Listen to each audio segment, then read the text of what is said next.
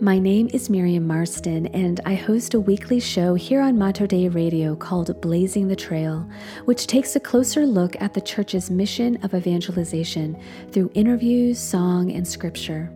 And as I was reflecting on this theme for the Share-a-thon, I thought I'd ask my young niece what she thought prayer was all about. She considered it for a few moments and then said, Alexa, what is prayer? And Alexa gave a perfectly average and academic answer, but it had no heart, I'll tell you that. And this is where someone like St. Teresa of Avila can really help fill in the gaps with defining what prayer is, with wise words such as, Contemplative prayer is nothing else than a close sharing between friends. It means taking time frequently to be alone with Him who we know loves us. You know, I think of the times when I've gotten a bit stuck in my prayer life, and it happens when I approach prayer the same way that I do a math problem, uh, looking for a formula or an equation.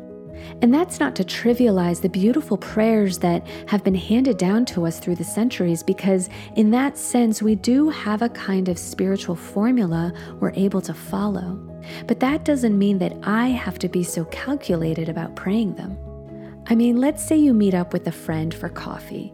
Would you bring a script or an agenda with you? I think most of us would agree that we wouldn't.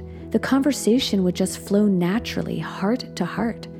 And it's no different with prayer. Even when we pray something like the Our Father or the Hail Mary, maybe prayers that we've said thousands of times in our life. Imagine those words being like the table where we sit down and have a conversation with Jesus. And in that space, we bring our joys and our sorrows, our questions and our petitions, or maybe we bring silence, and, and that's okay too. So, thank you for your ongoing support of Catholic Radio, which has helped to lead so many people into a more fervent prayer life and towards a deeper friendship with Jesus Christ, who waits for us on the other side of that coffee table.